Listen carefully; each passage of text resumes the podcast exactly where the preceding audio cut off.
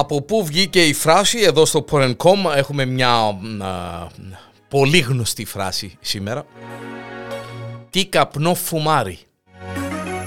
Γιατί το λέμε, ε, νομίζω όλοι ξέρουμε. Χρησιμοποιούμε την ε, συγκεκριμένη φράση ε, συνήθως όταν θέλουμε να γνωρίσουμε καλύτερα κάποιον που δεν ξέρουμε και ε, δεν ξέρουμε τι καπνό φουμάρι, ποιος είναι, από πού έρχεται, με τι ασχολείται, το ποιόν του που λέμε.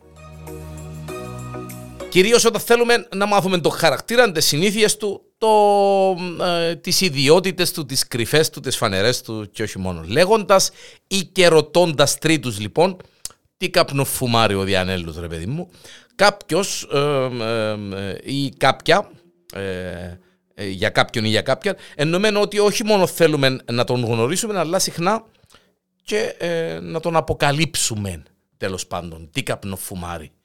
Να μάθουμε. Έχει και ε, δώσει περιέργεια μέσα.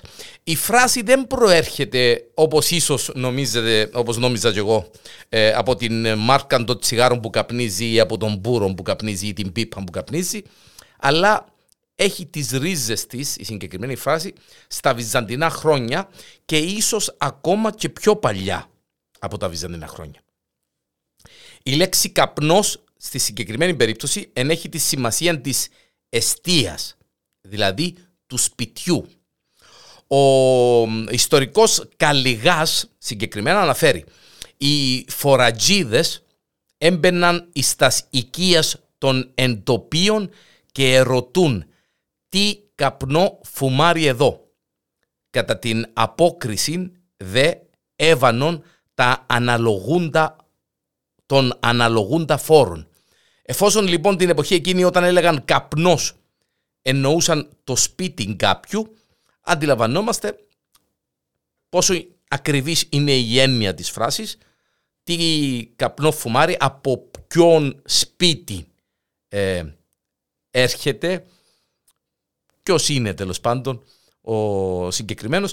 Και αντιλαμβανόμαστε ε, τόσο την έννοια της φράσης όσο και τους λόγους για τους οποίους τη χρησιμοποιούμε ε, τόσο συχνά.